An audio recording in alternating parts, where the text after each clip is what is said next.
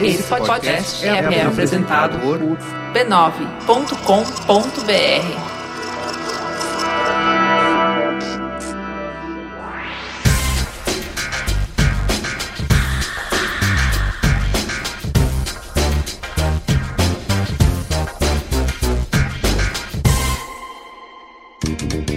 Não conte pros meus inimigos que eu perdi o bloco. Ano que vem, sem revolta, eu volto pra alimentar essa massa doida. Jogando. Mamileiros e mamiletes, estamos de volta depois de um longo e tenebroso inverno, um mês inteiro de férias. Eu sou a Juva Lauer e junto com a Cris Bartz. Vamos matar sua saudade de discutir os temas polêmicos com inteligência, respeito e empatia. E tem novidade para mais de metro para contar para vocês. Não é só a redação Minhas Férias, não. Tem mais sobre o programa mesmo. O Mamilos evoluiu e ficou mais gostoso e as novidades começam já pela trilha sonora. Pois é, você, sim, você que tem uma banda, tem um amigo que tem uma banda, gosta de uma banda e tudo mais, chegou sua vez. Faça como ouvinte Jorge Mateus, entre em contato conosco para indicar sua banda, cantor, cantora. Use o e-mail sondomamilos b9.com.br. E ó, a curadoria vai ser pra lá de especial. Sim, a gente é tão chique que agora a gente tem um curador de música. É o nosso já atual sexy e muito bem quisto Caio Corraine. Ele ganha mais essa função. Então, semana que vem, quando acontecer o programa e for entrar a trilha, é ele que vai aparecer a voz, né, dele que vai aparecer apresentando o cantor, a banda da semana. E nessa primeira semana, como eu já disse, é a dica do Jorge Matheus. Valeu, Jorge. Um beijo para você que mandou esse e-mail durante as férias. E a gente vai ouvir a banda Dinda, que tem um álbum com o nome mais legal das galáxias. Ano que vem eu vou ser. ano que vem. É eu vou ser na avenida o palhaço que eu fui na sua vida. A banda é muito doce. E eles navegam assim com uma pegada de marchinha e de música feita para cantar no acampamento com os amigos no violão. Eles disponibilizaram o álbum completo para download. A gente vai colocar o link no site para vocês. Eu ouvi, achei super bacana. Então a gente vai estrear essa temporada com a banda Dinda e ficamos aguardando aí vocês mandarem sugestões. Não esquece, bora lá, manda a sua banda, seu cantor, sua cantora, você, se tiver a sua banda pro som do mamilos, arroba b9.com.br. Vamos lá, de novo. Pega a caneta, som do mamilos, arroba b9.com.br. O Kai tá esperando.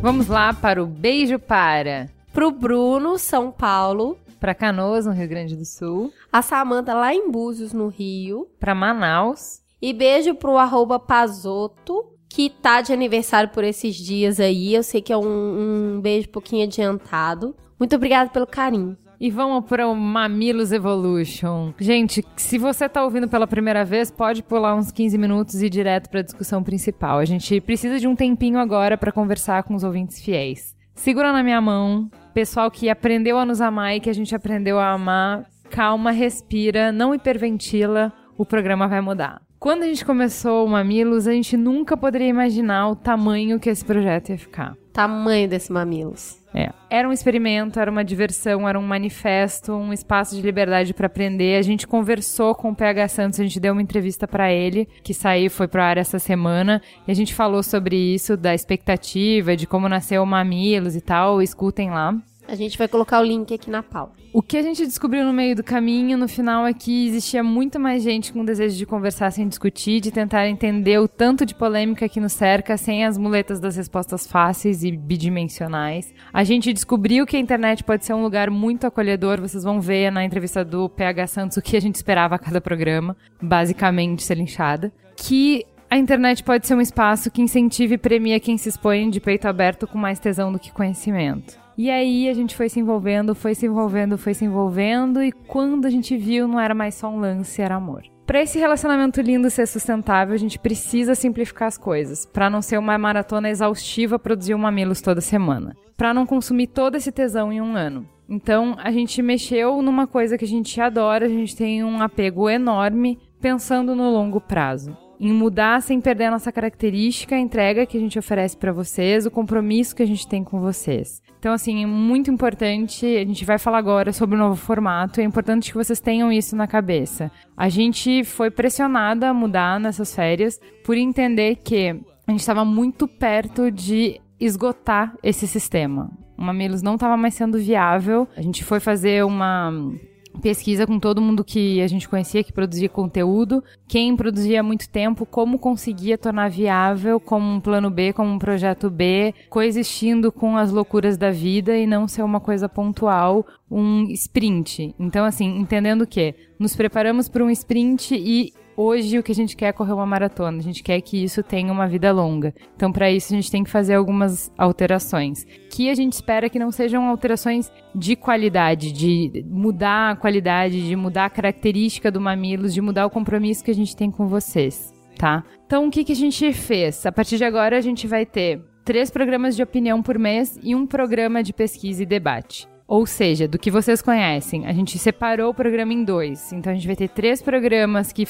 são de trending topics, em que a gente discute notícias da semana e dá a nossa opinião. E um programa com convidado especialista, que a gente disseca uma teta buscando pontos de vistas e argumentos diferentes. E aí, claro, para esses três programas de opinião ficarem mais recheados, ficarem mais saborosos, ficarem mais interessantes, a equipe do Mamilos cresceu. Então, hoje a gente está com 12 colaboradores fixos que vão se revezar na mesa dividindo suas opiniões sobre o assunto. Pessoas de vários campos, com visões diferentes de mundo, que já participaram do programa, que vocês já conhecem, que vocês já gostam e que agora vão conquistar um lugar cativo no coração de vocês. Pessoas que receberam um convite de coração aberto e foi delicioso perceber que foi legal para elas participarem. Elas estavam a fim de voltar. Então, assim, eu e a Juliana sentamos, fizemos contas, refizemos, conversamos, quebramos o pau, fizemos e refizemos mil roteiros para chegar num resultado que pudesse acolher todo mundo, mas que também pudesse. A gente não mexeu no coração do Mamilos, mas a gente mexeu na composição do Mamilos. E aí, essas pessoas a gente entende também que elas vão ajudar a deixar o programa cada vez melhor, né? Melhor embasado. Não vai ser só eu e Juliana aqui conversando, vão ter sempre eles a gente apoiar. dividiu o peso do piano por mais gente e, e, assim, para ter essa agilidade de toda semana ter no ar, então assim, a gente poderia mexer na frequência, a gente poderia mexer na qualidade ou a gente poderia mexer no formato. E aí eu acho que a gente conseguiu um equilíbrio bom entre entregar um conteúdo bacana para vocês toda semana e não ser uma coisa que nos desgastasse a ponto da gente não conseguir mais fazer. Mas faz um wrap-up aí, Ju. O que, que realmente aconteceu? A nossa proposta é ter programas mais curtos, então a ideia é que esses programas de Trending Topics tenham 45 minutos, 50 minutos e o programa de teta tenha uma hora ao invés do nosso programa que tinha antes uma hora e meia, em formato diferente, com mais convidados. Então, se antes a gente buscava diversidade com pesquisa toda semana, hoje a gente vai trazer diversidade através dos nossos convidados. E o que que continua a mesma coisa? A mesma informação com inteligência, respeito, empatia e humor. Esses são os pilares do Mamilos que continuam valendo e o mais importante na companhia da Cris Bartz e da Juva Lauer. É, a gente continua aqui.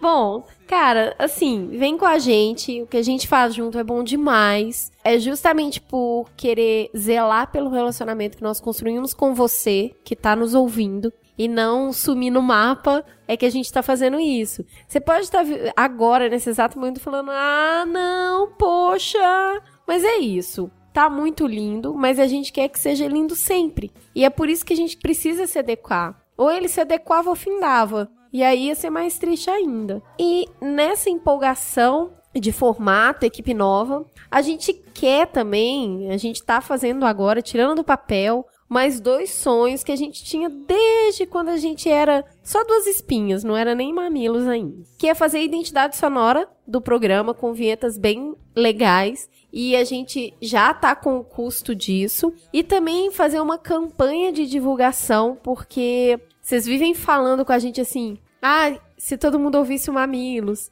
ai, não sei o quê. Então a gente quer realmente aumentar essa comunidade. Então, o que, que a gente vai fazer para isso acontecer? Aí sim, agora a gente precisa de vocês. Vocês que falaram aí o tempo todo, ah, mamilos no lugar do Datena, mamilos no lugar da Voz do Brasil, mamilos no currículo nacional. Bom, agora você pode ajudar. Nós criamos finalmente o nosso Patreon do Mamilos. O que, que é isso? O que, que é Patreon? Que bicho é esse? É um site onde a gente coloca ali a nossa causa, cadastra a nossa causa e você pode entrar lá e fazer uma assinatura mensal. É tipo um dízimo. Só que você pode cancelar quando quiser e nem vai pro inferno, não. Você entra lá, determina o valor que você deseja doar, coloca os dados do seu cartão de crédito e mensalmente esse valor vai aparecer na sua fatura. E é o seguinte, é em dólar. Então fica de olho a hora que você for fazer a sua conta ali do quanto você consegue, né, participar conosco nesse projeto para depois não falar que a gente deixou você pobre.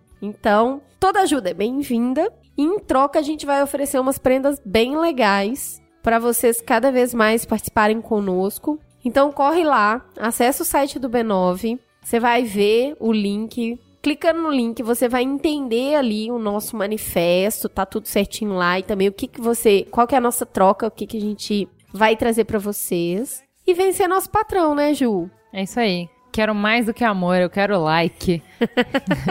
eu quero dividir esse sutiã. e por fim, a gente é tão fina que a gente resolveu fazer uma festinha de lançamento da segunda temporada. Então a gente reuniu os colaboradores, eles se conheceram. A gente inaugurou o nosso canal no Periscope. E a partir de agora a gente quer usar com uma certa frequência para sempre dar um olá para vocês quando a gente se reunir aqui para gravar. Inauguramos também o nosso Patreon e ainda a gente tirou um monte de foto linda. Acho que quem segue as redes viu uma que a gente postou e a gente vai postar dos outros colaboradores também para vocês conhecerem a equipe toda. E aí a gente tem que agradecer o estúdio mais lindo das galáxias, o qual tenho a honra de dormir com o proprietário, senhor meu marido. Obrigada, Panda Lux, por ter recebido a gente com tanto carinho, ter feito essas fotos tão legais, ter deixado a gente sujar o chão do estúdio, bebendo cerveja e comendo amendoim. E quem sabe um dia a gente não consegue fazer a balada do século e chamar alguns ouvintes pra curtir conosco, Olha, né? tá aí uma boa ideia, hein? Uma balada do Mamilos, hein? É isso aí, com direito a Tender ou Tinder, não sei. a gente tava muito ansiosa para contar para vocês esse monte de novidade. Escrevam, dê sua opinião sobre esse movimento a seguir. Os quadros continuam, a gente continua com um beijo, continua com o Merchan, o Fala que Discuta. A gente não tá colocando nesse programa, porque nesse a gente tá focando essa primeira parte para explicar para vocês essa série de mudanças. E a partir de semana que vem volta tudo normal. E a gente começa nesse ritmo novo. E, gente, vamos. Toda a ideia do Patreon, que a gente foi super reticente para começar, a ideia é a gente realmente sair da nossa bolha, da nossa zona de conforto. Tá muito legal aqui. A gente conseguiu construir uma comunidade de gente que tá disposta a ouvir, a discutir, a agregar e a discordar sem desrespeitar. Vamos levar isso para mais lugares, vamos levar isso para mais gente. E para fazer isso, a gente precisa conseguir algumas coisas que hoje o Mamilos tem verba zero. Então a gente precisa conseguir fazer um vídeo para explicar o que é o Mamilos, um vídeo para explicar o que é podcast, um vídeo para explicar como as pessoas escutam, como elas baixam. Precisa ter mídia para chegar nas pessoas. Para fazer post patrocinado de Facebook, posts de Twitter, até aparecer em outros canais para divulgar realmente o programa. Então, a grana tem dois fins. Três, fazer um conteúdo audiovisual que divulgue o Mamilos, fazer a nossa identidade sonora e comprar mídia para divulgar o projeto. É isso aí, gente. Agora fiquem com o primeiro programa dessa nova safra. Então, nessa semana, a gente vai discutir dois assuntos. Na semana que vem, a gente tem um novo programa de opinião. Depois, também um novo programa de opinião. E sempre na última semana do mês, a gente tem a teta. E a teta desse mês é muito especial. Não vamos falar agora, mas já fica aí a dica. Essa semana a gente vai discutir dois temas e fiquem agora com o Trend Topics.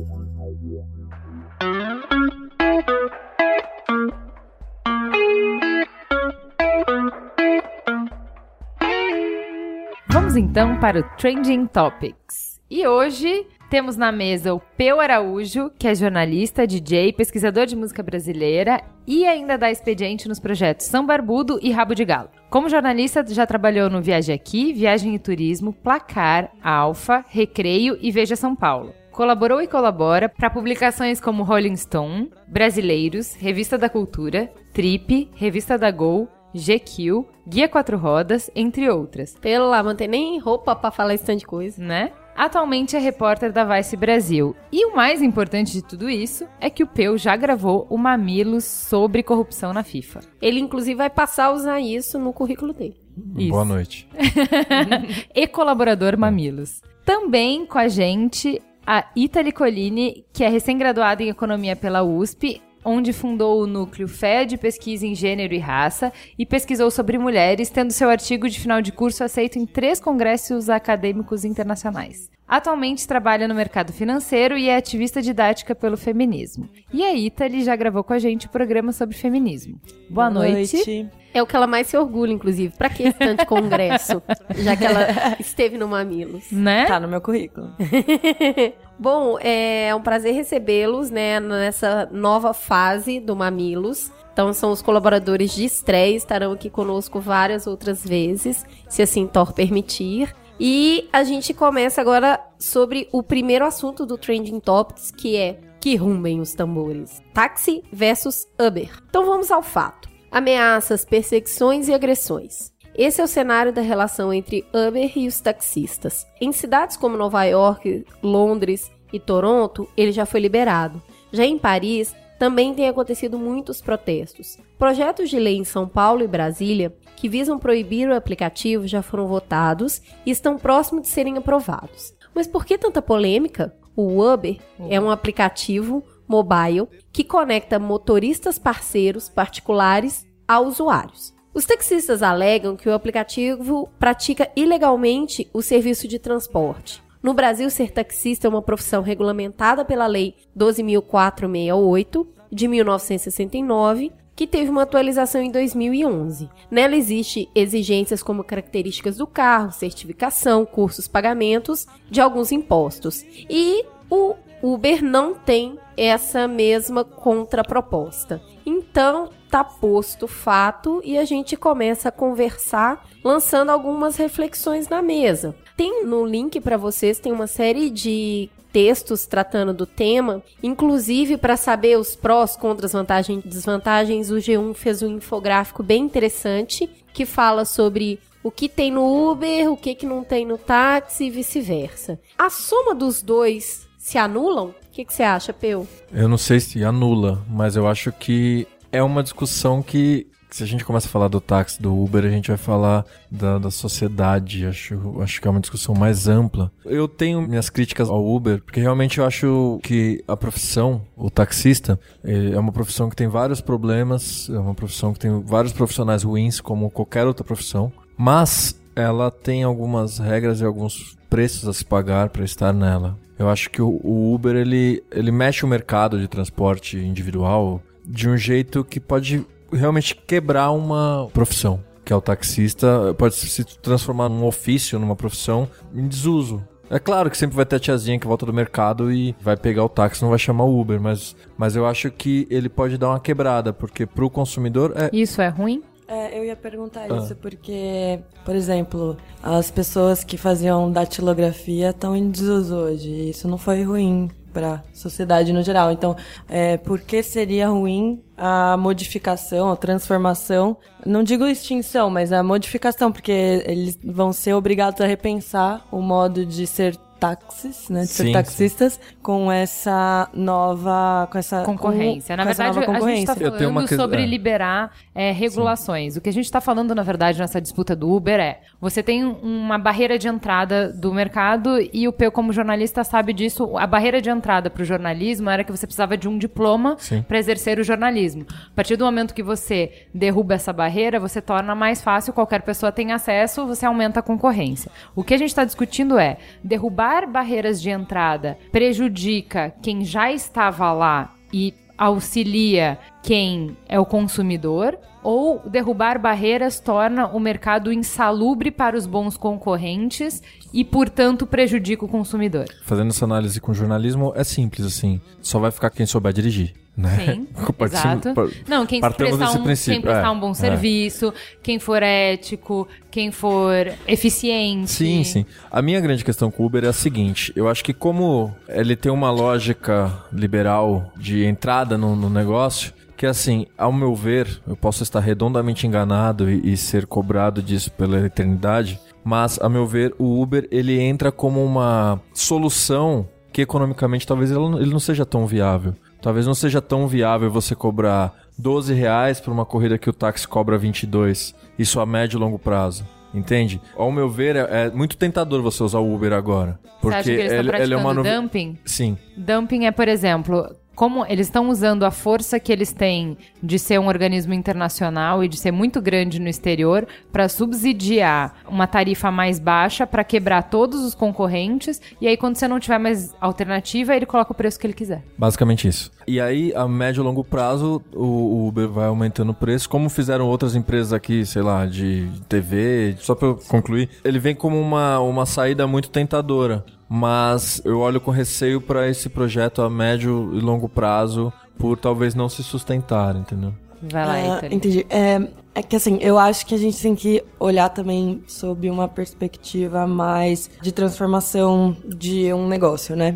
Então, você tem um empreendimento, ou seja, tem empreendedores pensando isso, e você tem a regulação para táxis. E eu aí eu acho que tem que ter o diálogo entre essa regulação e o Uber. Eu não acho que o Uber tem que ser demonizado assim tão de cara, entendeu? Porque o que eles fizeram foi achar um gap dentro do mercado que querendo ou não existe, porque as pessoas elas querem um atendimento bom, Melhor. melhor. Elas não querem, sei lá, ouvir o cara reclamar do PT toda a corrida, entendeu? Que geralmente é generalizando, tem muito taxista que fala tudo da vida dele e quer puxar papo com você, como tem taxista que não também. Mas enfim, o ponto é, eles O tra que, que o Uber tá oferecendo de diferente? ele tá oferecendo, primeiro, uma coisa que o brasileiro ele valoriza, que é um carro melhor. Então, querendo ou não, tem esse, esse negócio do status. O cara entra num carro melhor ou finge que tá indo de motorista, porque os carros geralmente são pretos, geralmente são sedã. Então, aí que pega esse negócio do status, que num país emergente o cara quer sempre ser, né, mais ou mostrar mais. Eu, por exemplo, gostei do Uber por causa do atendimento, porque o cara é totalmente discreto, ele pergunta se, se você quer ouvir música e que tom que você quer a música e se você quer alguma música. Então, assim, ele é O total... treinamento do Uber conseguiu ser melhor que o treinamento que é obrigatório para todo taxista. Exato. É, a Então, percepção. E a seleção também. Eu Porque assim, existe uma seleção para taxista, existe um treinamento para taxista. Sim, E tem mas também eu, pro Uber, né? Eu peguei, olha só, eu peguei um Uber na semana passada e um táxi nessa semana. E o Uber da semana passada, ele mesmo já falou as falhas que ele acha que o Uber tem que suprir. Por exemplo, o Uber ele não tem uma barreira de entrada, como também ninguém investiga o cara. Ele só tem que mandar o histórico criminal dele, tipo da polícia normal, da polícia federal, tem que mandar pro Uber e depois é só ele chegar lá e fazer o cadastro dele no Uber e tudo mais. Não tem, por exemplo, que marcar é, onde ele mora e tudo mais, sabe? No caso dos aplicativos de táxi, eles têm muita mais informações do taxista do que no caso do Uber. punição e aí ele falou, também. é, exato. E aí ele falou, olha, isso é uma brecha para maus profissionais. E isso é uma coisa que tem que melhorar dentro do Uber. Por outro lado, os taxistas, eles têm esse mau atendimento, que é um negócio que também tem que melhorar. Então, tipo, a gente teria que O mau conversar. atendimento é uma decorrência clássica da barreira de entrada. Então, assim, por que, que todo mundo reclama de funcionário público, de casamento, de setores que são monopolistas? Porque se você tem garantia de mercado, você não se esforça. É clássico, eu não- acho que é uma coisa que é dada. Não, A não- percepção que eu tenho é que não é difícil fazer frente ao Uber. Vamos lá. Tem balinha? Tem água? É educado? O carro tá em bom estado de conservação e tá limpo? O rádio tá baixo? Eu pergunto se você quer rádio ou não. O ar-condicionado tá ligado? Usa o Waze para achar o melhor caminho? Dirige com cuidado? O preço é justo na relação custo-benefício? respondeu sim a todas as perguntas, você tá pronto pra fazer concorrência ao Uber. Porque é não, isso que ele peraí, mas o que o taxista tá reclamando é que os- o Uber não tem os custos de partida que ele tem. O Uber e não como paga ele não é nada, legal, é, Tá, você não tem o- custo de entrada. Então, Então- o taxista pagou toda a barreira de entrada pra ser taxista e depois Que disso não ele é barata. E depois disso ele não tá mais preocupado em te atender. Porque ele já. Porque ele se garantiu. Ele é, ele é monopolista, é só ele que pode fazer esse serviço. Ao passo que o Uber, ele é o desafiante, então ele tem que te conquistar, ele tem que ter coisas novas. Então, assim, a grande pergunta é: o lado positivo do Uber e o que ele provoca, que é o que a Ita ele tá trazendo, é. Mais concorrência gera uma eficiência maior do mercado. Ele se esforçou, ele foi lá, ele tentou entender as pessoas, ele otimizou. Então, assim, Uber é mais eficiente, porque ele é o desafiante. O problema da contrapartida é toda essa loucura linda que os nossos amigos liberais querem de que baixa a regra, deixa que o, o mercado vai se resolver, deixa o Uber, quem vier vem, quem sobreviver sobrevive. Tem um risco que a gente sabe que é o que a Italy já falou, sem regulação nenhuma, o Uber pode sim simplesmente te negar corrida. Coisa que o taxista hoje faz, mas ele não pode, porque tem uma regulação contra isso, tem uma punição contra isso. Exatamente a barreira de entrada faz com que o cara não possa fazer isso, porque se ele fizer, ele tá fora da patotinha. No Uber não tem. O cara não tem punição nenhuma pra se ele fizer errado. Mas, Ju, peraí. A gente tem que observar a legislação do taxista, então ela não funciona. Ela funciona zero. Os caras É negam constar. corrida, elas, eles negam corrida. Meu, eu fui pegar um táxi perto da minha casa, o cara não quis porque o mercado era do lado da São Remo, que é uma comunidade pobre. Ele não quis. Eu fui pegar um táxi pra voltar de um show, o cara não quis, porque era muito perto. O Isso Uber quando não. não o- desliga o taxímetro e cobra quanto quer. Exato. do show. É. Gente, o- então, os você, taxistas- você telefonou? Você pegou a placa dele e telefonou? Não. Tá, porque tem um telefone pra isso. Um quando PTP for, que quando você for liga e Uber, denuncia não tem e o cara ele recebe no mínimo uma punição. Eu falei do Uber no começo, eu não, não defendo o taxista, mas repito, assim, como toda profissão, tem bons e maus profissionais, né? O taxista ele tá sendo muito, ele tá fazendo tudo o que o, o- o Uber precisava que ele fizesse. O exemplo de Brasília, que tem a manifestação dos taxistas e eles tiram o passageiro de dentro do carro, é um, um ótimo exemplo de como os taxistas vêm se comportando e como o Uber tem se tornado uma afronta ao trabalho deles. E isso era o pior exemplo que eles podiam ter dado. É, né? tá Sim, virando os taxistas, pé eles são, eles estão sendo incoerentes Eles estão sendo também, incoerentes, Porque e- eles tão- mesmos, os taxistas têm organizações. O ta- Aliás, eu esqueci de falar, o táxi que eu peguei essa semana, é, eu entrei no carro e ele me perguntou, você vai na manifestação de tal dia, que eu nem sabia que, te- que ia acontecer? Falei, não, que manifestação é essa? É, é o do impeachment, é o Fora Dilma, porque se a esquerda tá ferrando com o país e não sei o que e tudo mais, e a gente precisa de um país que o governo se meta menos, não sei o que, não sei o que. Peraí, então, você quer pra economia inteira, você quer um liberalismo, mas pra sua profissão, você não quer. Tipo, pra Mas- sua profissão, você Eu Mas quer... não conheci sabia? liberais assim. Eu o só Uber conheci é da Dilma. assim. O Uber é da Dilma. então misturou tudo, né? Então, eu acho que tá sendo muito incoerente. Sim, a- os, ta- os taxistas, eles estão entendeu? dando os argumentos que o Uber precisa pra se manter, pelo menos a, a um curto prazo, a curto médio prazo. Eu não tô passando pano pra taxista. Eu, eu fui pegar táxi na minha vida quando eu já tinha saído da Zona Norte, que foi onde eu cresci, porque se, eu- se alguém me visse dentro do táxi na Zona Norte, eu era um boy e eu ia sofrer represálias por isso. Uhum. Eu cresci andando de busão, cresci andando a pé, muitas caminhadas, e fui passar a pegar táxi há pouco tempo atrás, contando meu tempo de vida. Mas ainda assim você tem vergonha. É, mas hoje eu tenho. Eu converso muito com taxistas, né? E eu tenho a, a prática diária de doutrinar no sentido mais vil da palavra. Que é quando o taxista vem, fa- 70. vem falando do impeachment, vem falando da Dilma, vem falando ou das ciclofaixas, ou que são assuntos muito recorrentes entre taxistas. Eu converso, eu mostro outro ponto, eu tento ter um pouco de paciência. Eu, eu acho que é a hora do meu dia que eu testo a minha paciência, eu, eu testo o meu poder de Evolui como de, ser humano. de argumentação e tal. A minha questão com o Uber é que me parece tentador demais. E a minha formação de esquerda, ela tende a desconfiar desse tipo de, de ação que o Uber vem Posso fazendo. Então, eu encerrar, também- Cris? Eu só, eu só queria fazer um último comentário. Eu não tô passando o pano pro Uber também. Eu acho que tem que haver uma regulação que tá sendo construída, entendeu? Eu acho que não dá pra eliminar esse tipo de iniciativa, porque querendo ou não, trouxe vantagens. Não é uma coisa que deve ser eliminada. É uma coisa que deve ser conversada pra ver se elas convergem, entendeu? Isso. É, eu acho que a gente tem um problema no Brasil que tudo a gente acha que é uma solução definitiva.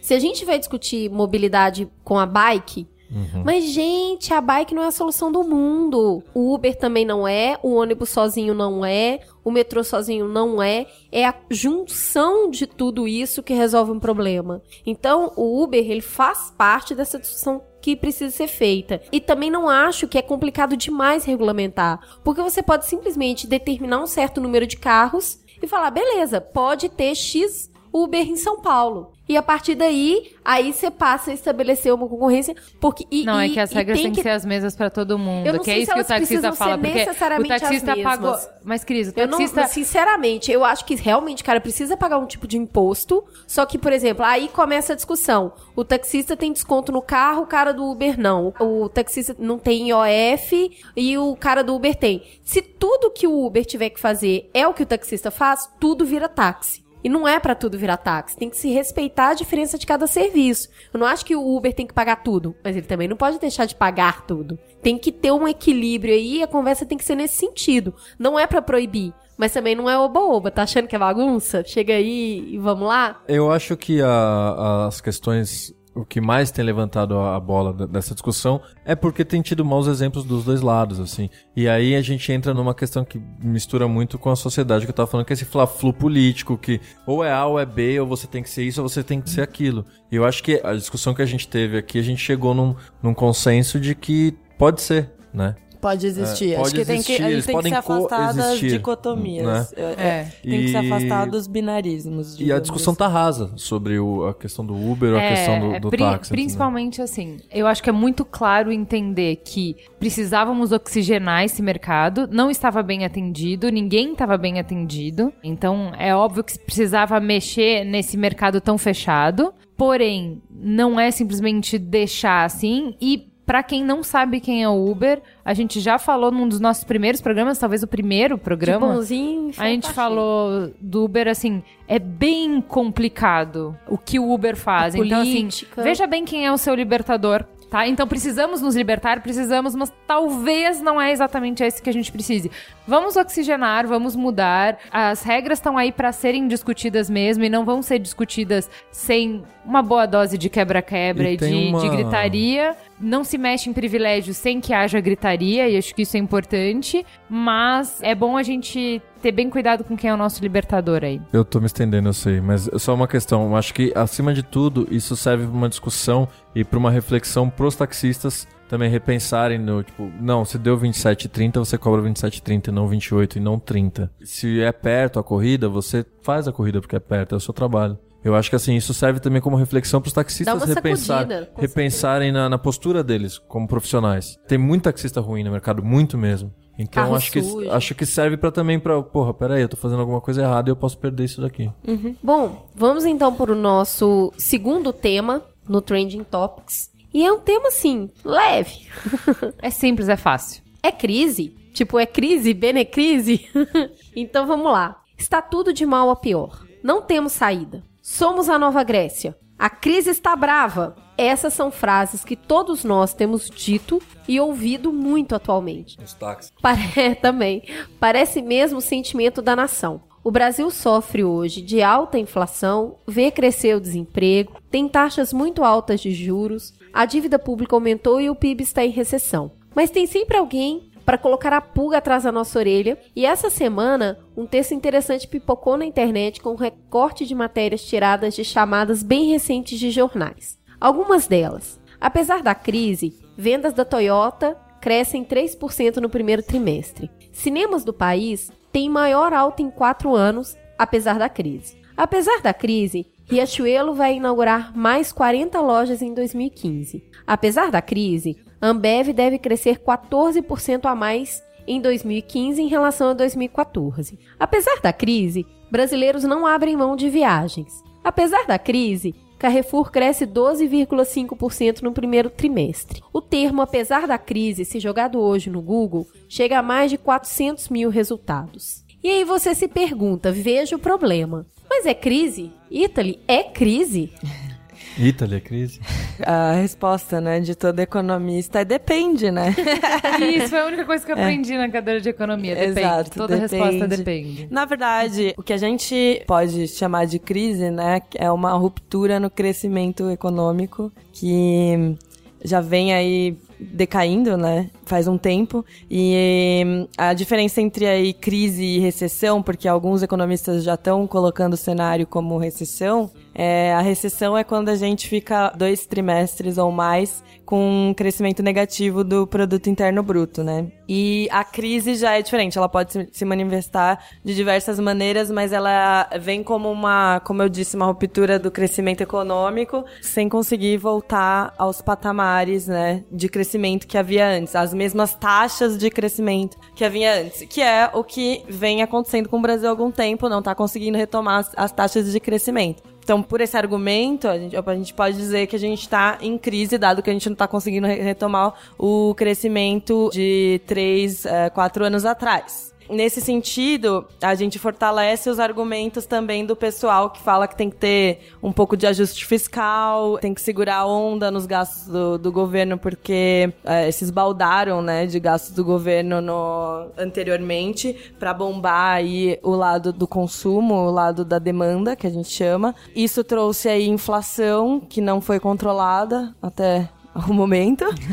E também a, a política industrial não anda sendo a mais satisfatória. Então, é, a gente está com diminuição do peso da indústria dentro do produto interno bruto. Quando, o que, quando que a Ita ele fala sobre é, política de indústria, toda vez que você vê o IPI baixou, loucura total, é justamente um incentivo. A gente sempre foi super dependente da indústria automobilística, por isso que esse é o, o exemplo clássico. Assim, não é isso a política é, industrial do Brasil, por mais pífia que ela seja, não é só isso, mas é o melhor exemplo, né? Sim, é. O exemplo do que, que o governo faz e como ele se relaciona com a indústria. Então, como que ele determina os impostos, como que ele incentiva o investimento. Né? E também tem um problema de produtividade dentro da indústria brasileira. Então, o que, que aconteceu? Quando o dólar ele desvalorizou frente ao real, que lá para 2011 estava 1,60, né? E foi caminhando para dois reais. Esse era um dólar bem desvalorizado frente ao real, ou o real valorizado frente ao dólar.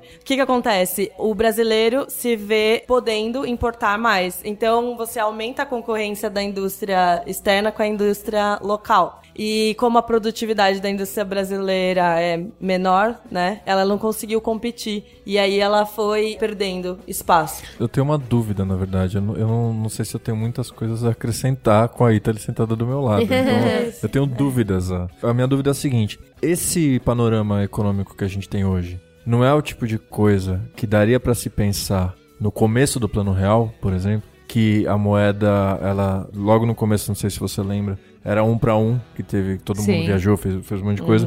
Não era esperado que a economia brasileira ela fosse minguar em algum momento, não, não era uma coisa que quando o novo modelo, a nova moeda entrou em vigor, não, não daria para já, já se programar uma queda dela, uma crise, possível crise, duas décadas depois? Primeiro é que os cenários eram bem diferentes, né? Eu acho que quando se deu o plano real, você tinha um cenário diferente de taxa de desemprego, você tinha um cenário diferente de inflação, você tinha uma superinflação. Para cuidar foi inclusive por isso que foi feito o plano real. E agora a gente a gente tá com uma inflação acima da meta, mas ela não é uma superinflação. A taxa de desemprego, apesar de estar subindo, ela também não é tão alta assim. Ela subiu bastante nos últimos três anos, mas ainda não dá para dizer que é uma catástrofe, entendeu? Alguns economistas estão dizendo que estamos caminhando para, Para a uma. catástrofe econômica, porque se a gente não conseguir controlar a inflação, a gente vai incorrer num cenário muito ruim de estagflação, que é o que está começando a se concretizar esse ano. Por quê? Porque a previsão de crescimento é negativa e a inflação está acima da meta. Então, eu acho que é um pouco diferente os, os cenários. O outro ponto é que a crise, as crises, elas, apesar de elas serem cíclicas, isso não quer dizer que a gente consegue prever exatamente quando elas vão Sim. ocorrer. Existe até a brincadeira que a profissão de meteorologista é para deixar a profissão de economista melhor, assim. Os caras acertam mais que matemática, gente, mas.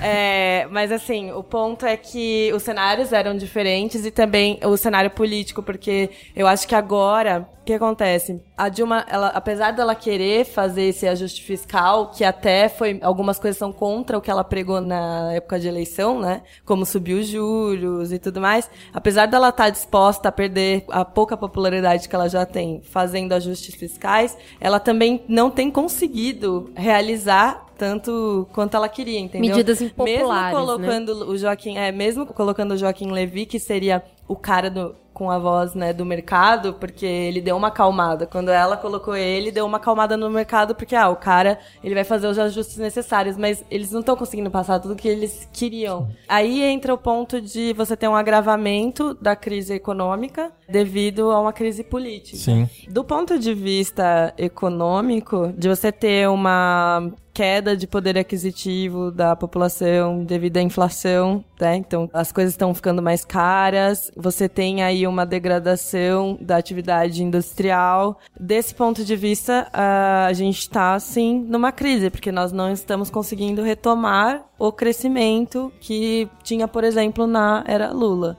E... Então é uma coisa que a Dona Maria já entendeu. Que na época do Lula, cada vez ela conseguia comprar mais, ela comprou a geladeira, ela comprou o fogão, ela comprou a primeira casa própria, ela fez a primeira viagem para o exterior e hoje a Dona Maria tá voltando do supermercado com a cesta cada vez mais vazia. Sim, mas, mas, a tudo pergunta isso... que eu fico no meio disso é: você faz, você tem uma entrada gigante de pessoas na área de consumo. E essas pessoas compram a TV melhor, a geladeira melhor, o fogão melhor, taraná. E esses bens de consumo duram no mínimo uns 10 anos.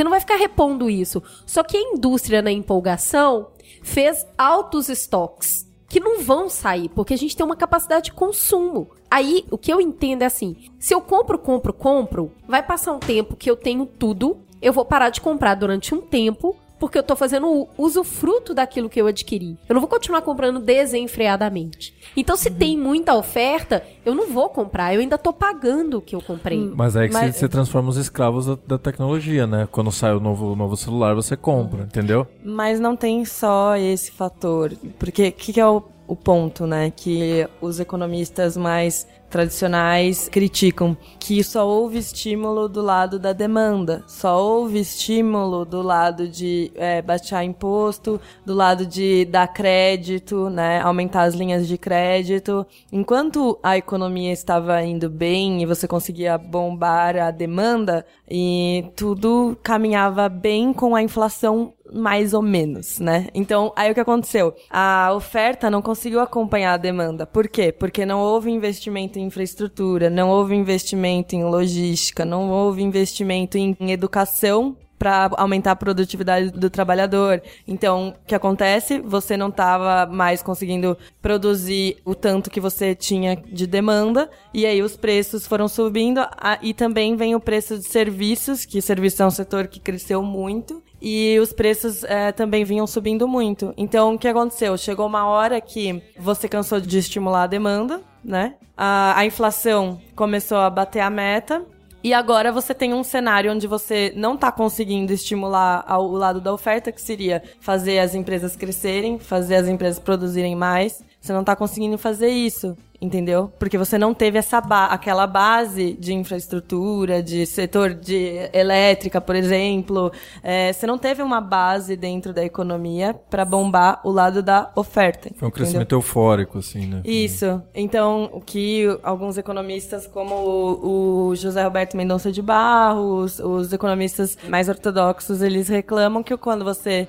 estimula só a demanda, você vai pagar o preço por isso depois, entendeu? Você manteve um gargalo de oferta ali. É a clássica disputa do Keynes e do Hayek. É isso? Hayek. Exato, do Keynes e do Hayek. Que eu só sei é- por causa do rapzinho, né, gente? Vamos que lá. inclusive vocês têm que colocar o link do, Tá, do rapzinho. Que existe sempre essa discussão, porque o, o- a política keynesiana é pra, mais intervencionista, né? Então, tipo, a- tem, o Estado tem que atuar, principalmente em época de crise. E existe a política mais austríaca, que a gente chama, que é da escola do Hayek, que é para deixar o mercado se autorregular e aí entra a questão, enquanto a gente está em crise, se o desemprego está crescendo, o poder de compra está caindo, a gente vai esperar até o mercado se autorregular? Então, é, existe uma discussão também geracional aqui, porque o que acontece? A gente está tentando mexer na economia agora e vai afetar as próximas gerações, entendeu? O Hayek pregava que você tinha que deixar o mercado se autorregular, deixando assim o mínimo de barreiras, né? E o Keynes, ele tinha uma, uma visão mais a gente tem que intervir, principalmente durante a crise. Durante a crise é que o governo tem que gastar mais. Essa disputa que ocorreu em todo o século XX, né? Ela rendeu muitos resultados diferentes, porque ao mesmo tempo que, por exemplo, a Grande Depressão, você teve o Estado intervindo, também você teve os gastos com a guerra colaborando, né? Uhum. Ao mesmo tempo, em diversas ocasiões. Que deu certo. Uhum, sim. Mas em diversas ocasiões isso também acarretou numa dívida pública muito grande. E isso faz com que a população pague o preço futuramente, entendeu? Então tem sempre essa discussão geracional. Aí tem os economistas que acham que o ajuste tem que ser forte agora, geralmente é a política mais ortodoxa. E tem os economistas. E que daí não deu tão certo na Grécia. Pois é, porque. Né? Porque chegou... é aquela coisa do remédio tão forte que mata o paciente. Exato. Então, aí você. E por que que acontece? Você tem, cria uma instabilidade política muito grande. Aqui no Brasil é um pouco diferente porque, assim, é, tem uma decepção, por exemplo, a população que está perdendo poder de compra, porque a inflação ela bate mais rápido nas pessoas que ganham menos. Ela está perdendo poder de compra e ela está se decepcionando com uma política que, teoricamente, era mais para esquerda. Eu acho que é um pouco diferente da Grécia alguns anos atrás, porque só agora, né, que eles têm um, um partido de esquerda governando lá, que também foi decepcionante para eles, mas antes aí o, as políticas estavam sendo de austeridade para segurar mesmo, eles já sabiam que isso estava rolando. Aqui não, a eleição ela foi pautada por uma disputa, eu não vou subir os juros, como disse a Dilma, eu não vou subir os juros, a gente, mas a gente vai controlar a inflação mesmo assim, a gente não vai cortar gasto e tudo mais. Mas ela teve que cortar, entendeu? Então eu acho que está sendo pautada por uma decepção também, muito grande. Então quem tinha votado nela já está voltando atrás por causa dessas consequências econômicas, entendeu? Mas, é, mas aí... é que não tem como fugir ah. disso, né? Aí a, a crise vira política e econômica. Exato. Então, mas aí fica muito difícil separar, porque o que, que é a crise econômica mesmo e o que, que é o que a mídia quer aumentar disso, né, só para enfraquecer um governo já fraco. Ao que interessa uma tamanha pauta negativa, né? É. Apesar da crise, a gente continua tendo que comer Apesar da crise, eu as fiquei, continuam Uma das coisas que... que... mais me impressiona é a indústria do entretenimento, é. que são viagens e, e, e, cinema. Porque é a primeira coisa que a gente corta na crise, né? E essas indústrias continuam crescendo. Eu acho que é inegável que existe um problema no Brasil e que medidas precisam ser tomadas. E não são medidas rasas, porque é na base de medida rasa que a gente não consegue mudar. Mas também não consigo perceber a gravidade que eu vejo todo santo dia sendo dita e massacrada. É, Agora que, que você falou em reforma. É porque na época que eu fazia as cadeiras de economia na faculdade,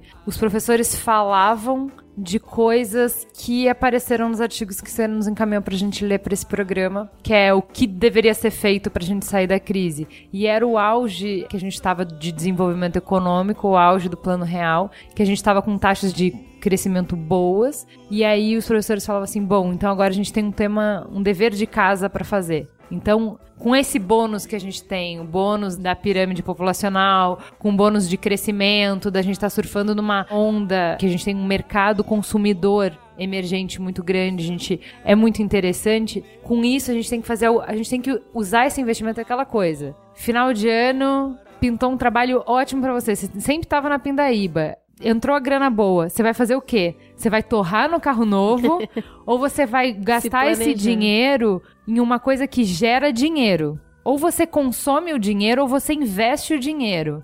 A pergunta é: com o nosso bônus, o que, que a gente fez? E o que, que a gente tem que. Qual é a saída pra gente sair da crise? Na opção beber e fumar ele não, não existe. É, não, eu acho que foi isso que meio que foi isso que a gente fez. A gente consumiu o dinheiro e não investiu o Exatamente. dinheiro, entendeu? Então, assim, o que eu vejo de crítica mais séria pra Dilma não são essas que, que eu escuto o tempo inteiro. As críticas sérias, não a Dilma, ao, ao Lula e a Dilma, Sim. né? Ao, ao primeiro governo do Lula, é que a gente consumiu o dinheiro em vez de investir o dinheiro. Então, a gente não melhorou em produtividade o Brasil, a gente não melhorou em infraestrutura o Brasil. Gente, é a mesma conversa que eu escuto quando eu tava na faculdade. Assim, quando Foi você. ontem, a gente ontem. fez um, um programa que ninguém deve ter escutado sobre greve dos caminhoneiros. E assim, por que, que alguém quereria falar sobre greve dos caminhoneiros? Porque logística no Brasil é uma coisa de chorar. E não existe produção, e não existe consumo, e não existe nada sem logística. Aí você fala assim, cara, e cadê? Se quando a gente tinha dinheiro a gente não reformou o telhado. É a lógica que você tá Agora, fazendo. cara, Você mora numa casa sem piso e com goteira, você ganha uma grana e vai viajar ao invés de arrumar sua casa. Isso. Então, é. Ítali, só pra gente pincelar rapidamente o que seriam essas possíveis saídas que não são rápidas, fáceis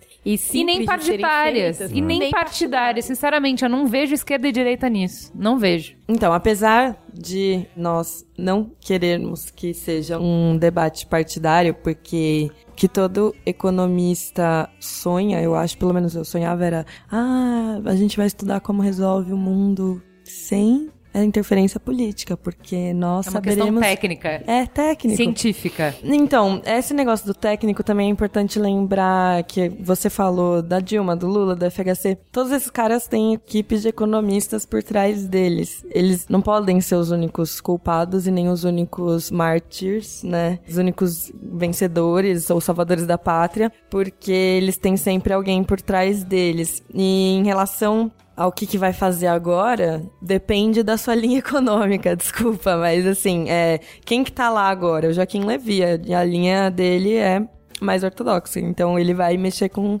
redução de custos, né? Ele vai mexer na dependência dos favores fiscais das empresas também, tipo, ele não vai poder dar mais aqueles subsídios, né? Isso Política não vai causar mais desemprego? Mas a gente tem Vai. bolsa empresa. E aí? Ele vai mexer no meu Vai- vai ficar pingado, mais no meu recessão. suco de É. laranja, e no meu misto Então, quente. ele já tá mexendo, né? Então, ele já tá vai mexer mexendo, mais, tá... tá caro. E o que acontece?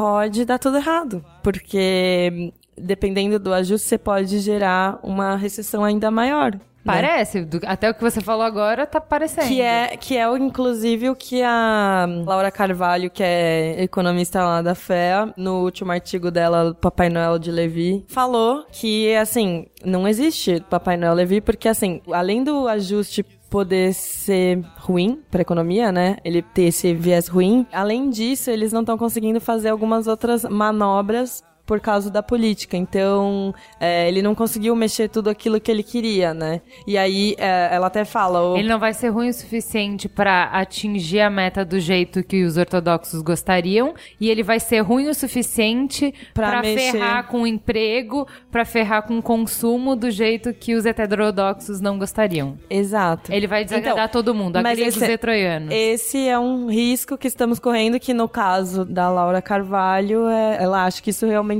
pode acontecer, entendeu? As fichas que a gente está depositando no Levi, elas podem ser uma furada por causa desse aumento da recessão, entendeu? Já o Delfim, que eu li o artigo dele lá na Carta Capital, ele fala meio mais pro meio termo, né? Que a gente precisa conversar então, ele fala assim: "Ah, a aceitação dessas restrições físicas que transcendem as ideologias pode permitir a construção de uma maioria política capaz de sustentar um programa que acelere o desenvolvimento, condição necessária para uma melhor integração social. Lembremos que desenvolvimento é apenas outro nome que se dá ao aumento da produtividade do trabalho. Este é condicionado pelo ambiente geral mas é determinado pelo aumento do estoque de investimento, do capital associado a cada trabalhador e sua capacidade de operá-lo. Então ele começa falando, ah, a gente precisa superar essas restrições, né, físicas e a gente precisa superar essas ideologias pra gente conseguir conversar em conjunto. O que eu não sei se eu sou muito otimista em relação a isso hoje em dia, porque politicamente tem um, um grupo achando muito bom essa deterioração da imagem política do governo atual, entendeu?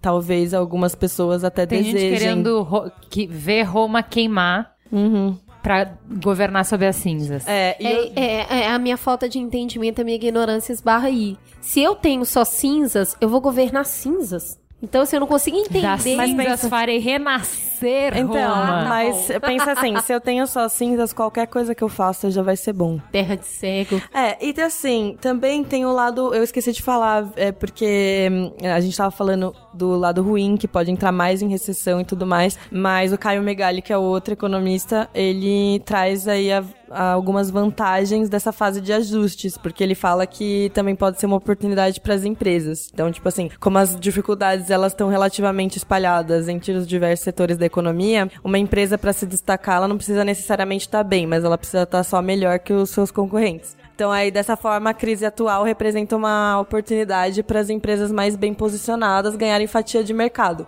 Bradesco comprando HSBC. É, foi o que eu pensei. lá.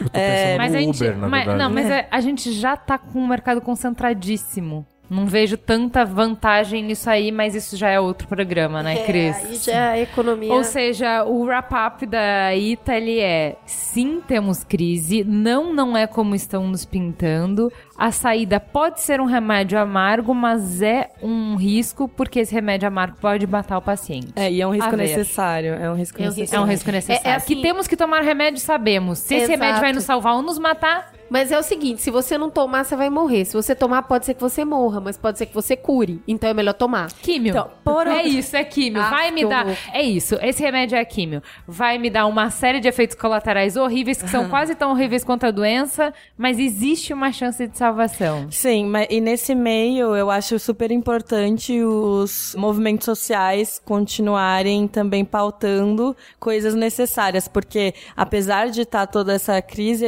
eu acho que não dá pra esquecer certas discussões mais sociais, entendeu? Porque no momento de crise geralmente é, ai, corta tudo, corta todos os custos, e é isso que é necessário, gente. Manda todo mundo embora. E aí eu acho que também tem que conversar com os trabalhadores também, não dá pra ser assim, neoliberal total, quero que totalmente ajuste a economia agora, entendeu? Eu acho que os movimentos sociais têm papel importante dentro de uma crise também, porque é o que baliza, entendeu? Se só tiver A gente, gente não quer só comida. É, se, mas se, se a gente tiver gente na política econômica só dizendo pra cortar custos e é isso, se não tiver o outro lado pra realmente questionar, mas peraí, se esses custos que vocês vão cortar, de onde tá saindo isso, entendeu? Quem que vai ser impactado por isso? Eu acho que os movimentos sociais, eles têm parte importante no debate da crise. Sem dúvida. É, alguns problemas aí de demissões em massa, principalmente na minha área, eu acho que eles estão muito mais relacionados à má administração do que ao plano E é ao justamente a panorama área de quem econômico. escreve as matérias. Não, mas Curioso, o. É, na verdade, foi isso que o Delfim quis falar. Não é só matemática, porque economia é muito matemática. Não é só matemática. A gente precisa investir em